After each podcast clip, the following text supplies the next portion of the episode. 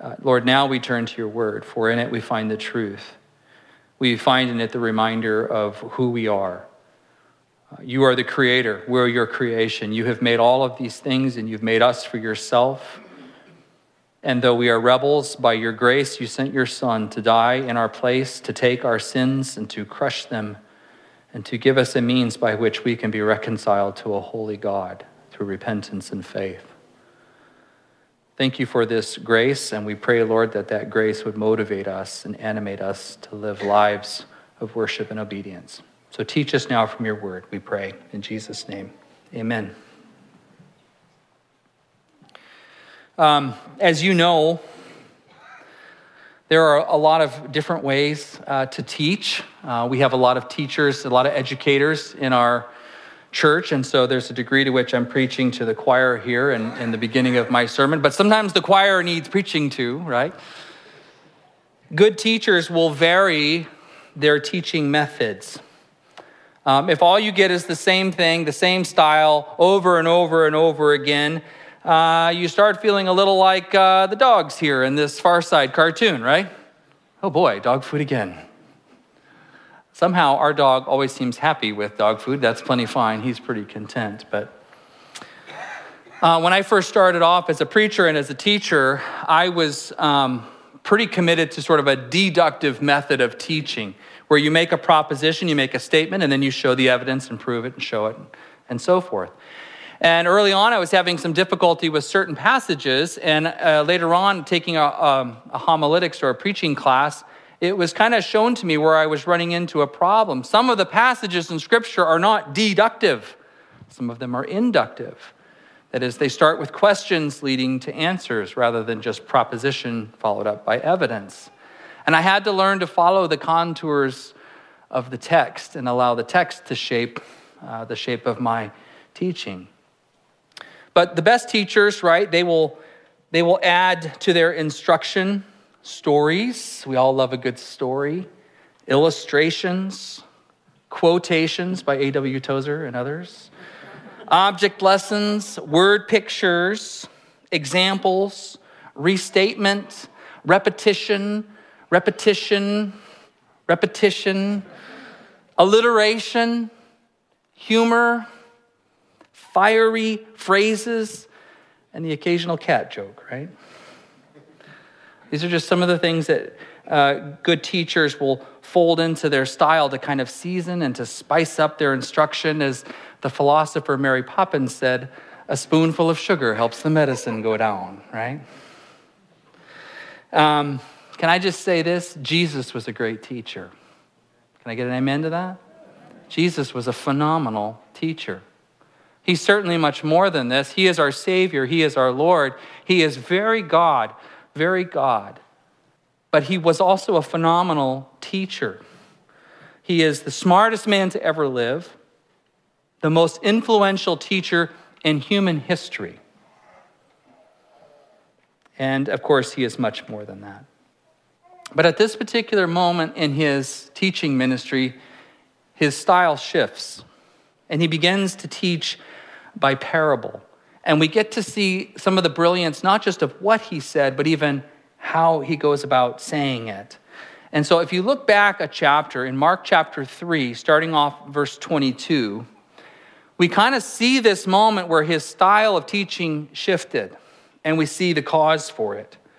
Uh, the context kind of helps us understand why it is that he begins to teach with parables. So, verse 22, it says this and the teachers of the law who came down from Jerusalem said, He's possessed by Beelzebul. By the prince of demons, he is driving out demons. So Jesus called them over to him and began to speak to them in parables. So here we see kind of a cause and result incident. We see uh, sort of their persistent hard heartedness towards him uh, which Jesus sort of dubbed the blasphemy of the Holy Spirit. And then we see the way he morphs his teaching uh, to kind of, in some senses, to communicate still, but also to um, conceal some of his revelation from them. And we'll get into this a little bit more. But I want to back up and hit that blasphemy of the Holy Spirit just a little bit in case some of you missed it, because that's a Tough phrase, a lot of questions around that. Blasphemy of the Holy Spirit is not just having said a negative thing about the Spirit on one occasion or something like this, but it is the consistent, persistent, hard heartedness that rejects the gospel of Jesus Christ, which the Holy Spirit is trying to bring into our lives, and thus shutting the door on his ministry and therefore blaspheming him, leaving us in unrepentance. And that's what the religious leaders have done here. They have seen the miracles of Jesus, they've seen his healings, they've seen his deliverance uh, of people uh, from demons, and yet they are callously denying the obvious work of the Holy Spirit and attributing it instead to Satan. They've closed their hearts and their minds towards him.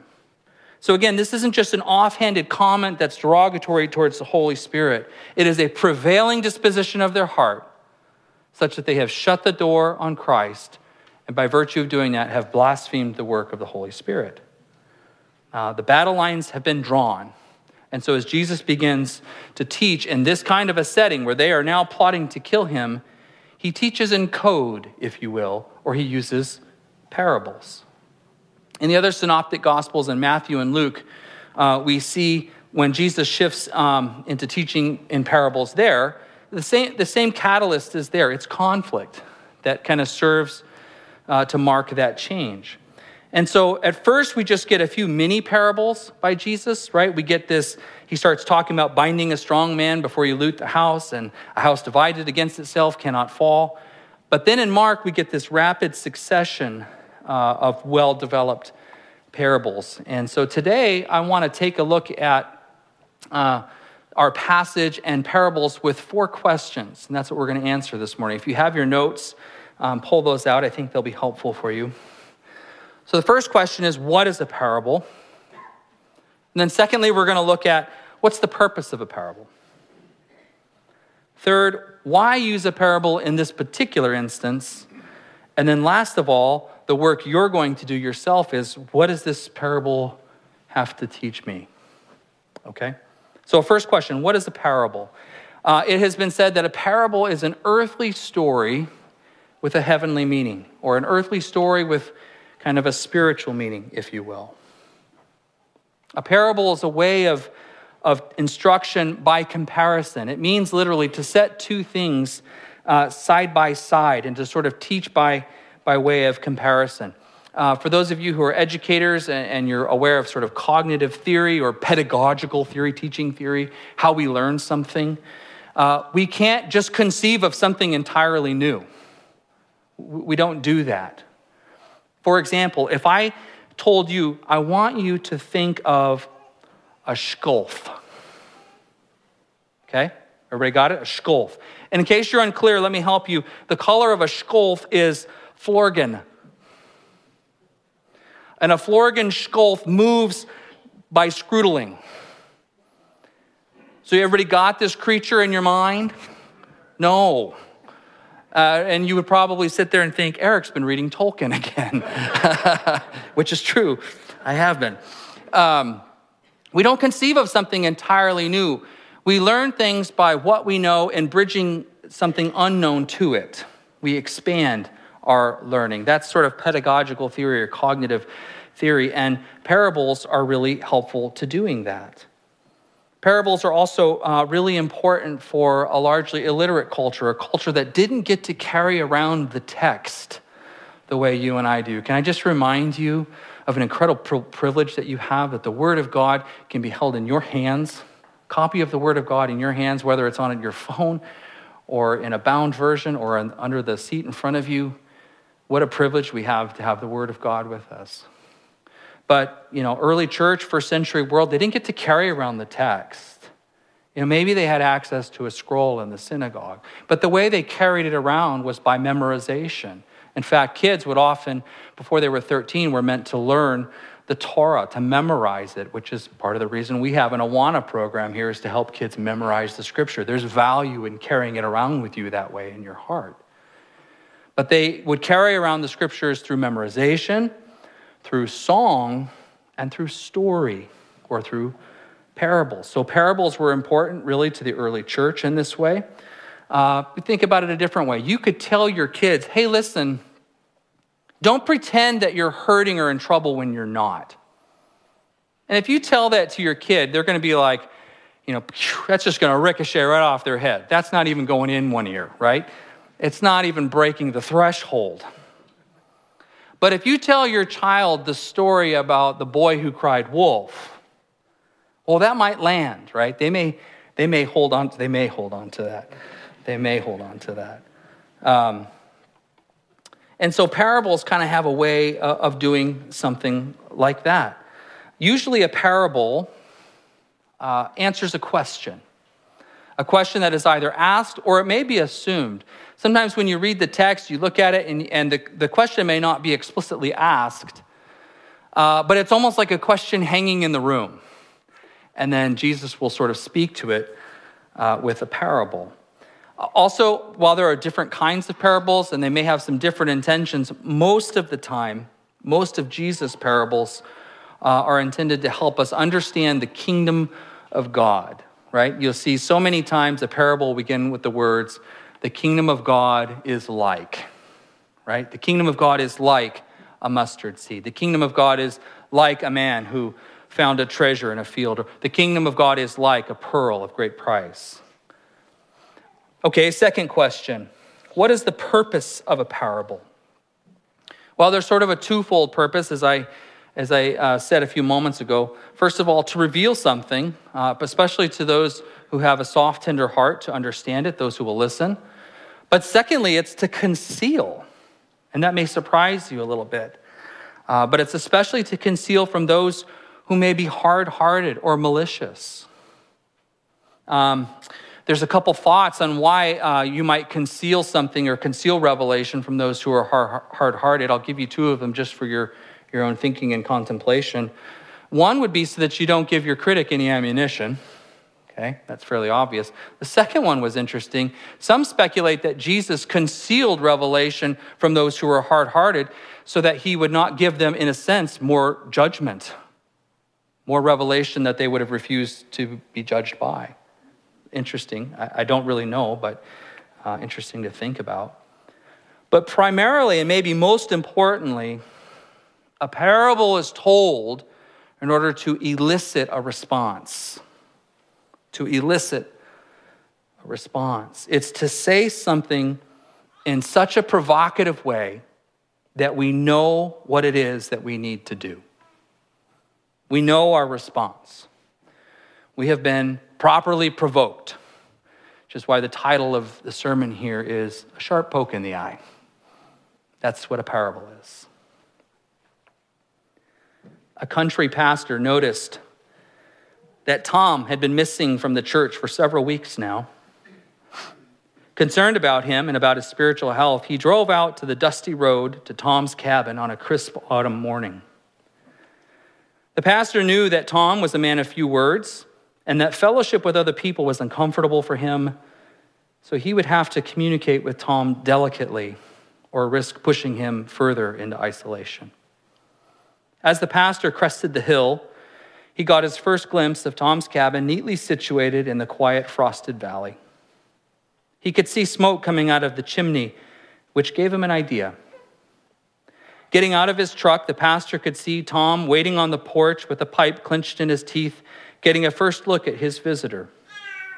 Without words, the men shook hands, and the pastor followed Tom into the cabin.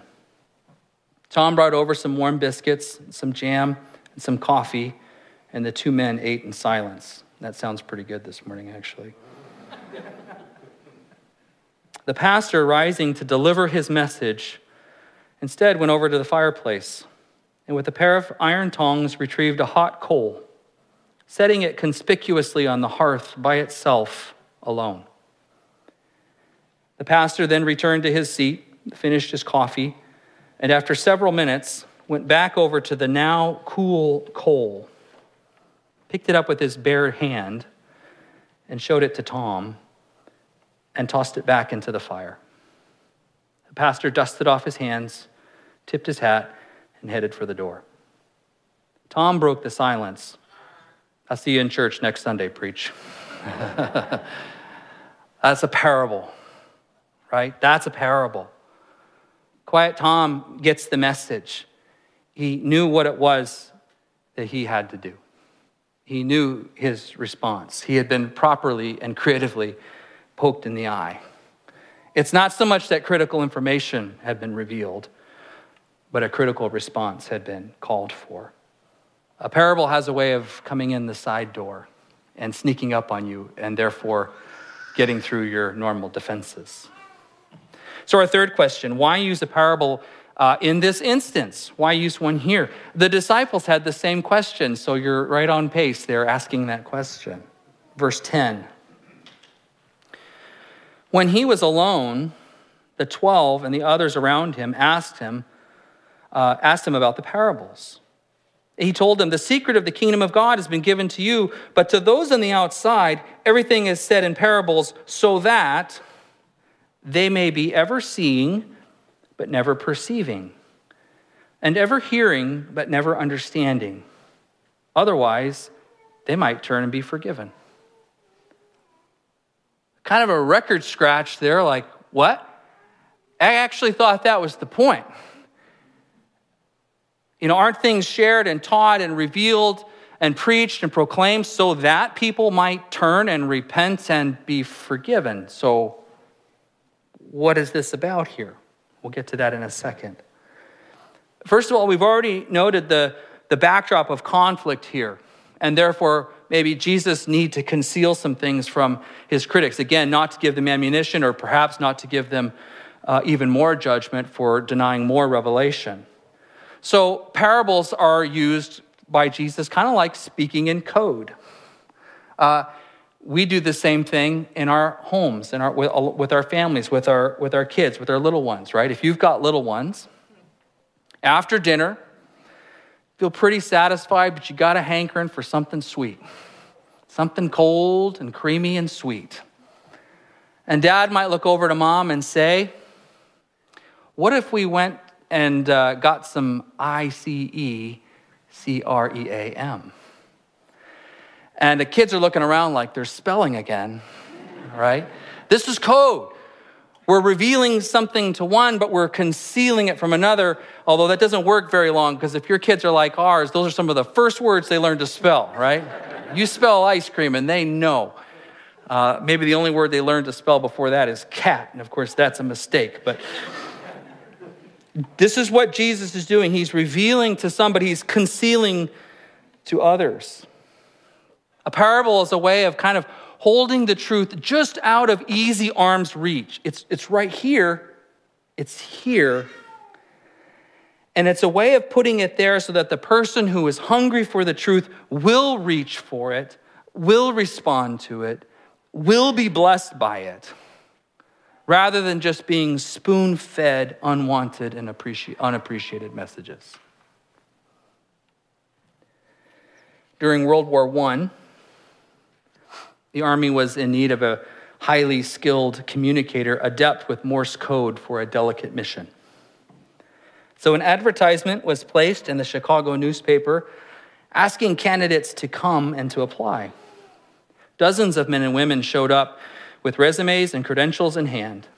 They each took a seat in the noisy lobby, each waiting their turn to be called uh, to interview and to demonstrate their proficiency. One young woman arrived a bit late and looked quite frazzled, but she took her seat among uh, the others. After waiting for only a minute or two, she rose and she went into the interviewer's office without being called. Two minutes later, an aide emerged from that same office to announce to the room full of waiting applicants that the position had been filled. As it turns out, part of the noise that was in the room was an operator picking out in Morse code if you can hear and decipher this message, then come on into the office and take the position, you're hired. And a parable is like this. The message is there for the taking if you will hear it if you will listen, if you will lean in. In fact, parables often begin with the word listen. And the word listen is often peppered into them. And they frequently close, like our parable this morning closes, with these words Whoever has ears to hear, let them hear. Now, let me ask the difficult or address the difficult question here in, in verse 12, chapter 4, verse 12, where it says, Otherwise, they may turn and be forgiven. Right? What is this with this? So that they might be ever seeing but never perceiving, ever hearing but never understanding. Otherwise, they might turn and be forgiven. That sounds tough. Notice, first of all, in your Bible that this is a quotation. You'll see a little letter, a little footnote next to it, drop down to the bottom, and it tells you this passage comes from where? This comes from Isaiah. It's a quotation from the prophet Isaiah. And if you were with us this last year or a year ago, you got a chance to go through Isaiah. Hopefully, you remember a little bit, a little bit of Isaiah. In case you don't, the prophet Isaiah, and was, this is chapter six that it's referring to, which is the chapter where he is commissioned to the Lord's work to be a prophet to Israel. And he is sent to deliver a message to hard hearted Judah, who, despite the warnings of God, has continued in their rebellion and their idolatry and their sinful pattern. Caution has come again and again and again. And neglect and disobedience for God's word has come again and again and again. And so Isaiah is called to go and to proclaim to them that judgment is coming. The Lord will discipline and punish their rebellion for its persistence, for their unwillingness to turn their hearts, and He's going to do it through the evil nation of Babylon. And that is the commission that Isaiah receives. That's kind of a bummer, right? Here's a tough word, you're going to go and deliver this. In other words, in that context, God is not sending his word to them to turn them further from their ways or to cause them or to lead them to repentance because the moment of repentance is past. In a sense, we might use the phrase, and this is a hard one to say, they were past the point of no return. Judgment was coming. Again, in our own families, we might experience this. Let's say we're at the dinner table. This isn't the ice cream moment, this is a different moment. This is obstinate Billy who will not eat his food. And he's hard hearted and he's locked up and he's not going to do it. He's not going to do it. He's not going to do it. You're working on him, you're working on him, you're working on him. And finally you say, Billy, that's it. You're going to go in timeout for the remainder of the day. You start to remove him from the table to take him up to his room. And then he says, Okay, okay, I'll eat it. That's not a change of heart. That's a change of behavior, but it's not a change of heart. In a sense, it's too little, too late. And God does the same thing here with Israel. The punishment is coming. God did the same thing uh, with Pharaoh, if you remember this story. First of all, Pharaoh's heart is hard against Israel. Uh, in Exodus, the text begins, it says that, and then there became a Pharaoh who knew not Joseph, right? Kind of ominous words, who knew not Joseph. And he takes a hardened position against Israel, God's chosen people. He mistreats them, and when they call out for relief, he even makes it worse. Finally, Moses is called to come and rescue God's people, and Moses says, um, This sounds like a tough gig. Why is he going to listen to me? And God basically assures Moses, he says to Moses, I will harden Pharaoh's heart. So we're kind of told that that will happen at some point in time. Then, as we read on in the story in Exodus, we continue to see that when he goes to Pharaoh and says, um, God wants his people back, so let him go. Pharaoh, it says that Pharaoh's heart became hard. It doesn't really assign any agency to it, it just says that it became hard. And it says that about three or four times. And then another uh, instance comes up, and there's a change. And then it says that Pharaoh hardened his heart. And it says that three or four times. And then finally, in the end, the last couple of times, it says, and God hardened his heart.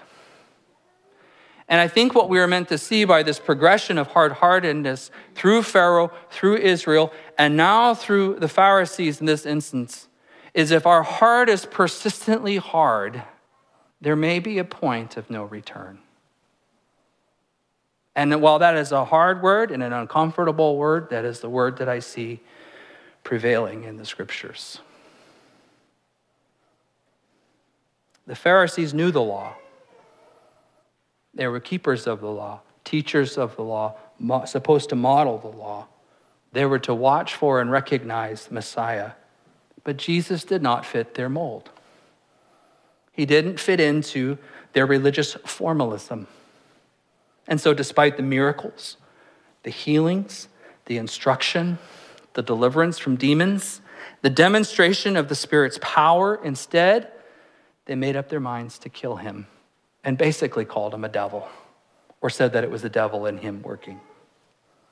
They had blasphemed the Holy Spirit, steadily rejecting the Spirit's drawing in their life, and now they were to pay the price.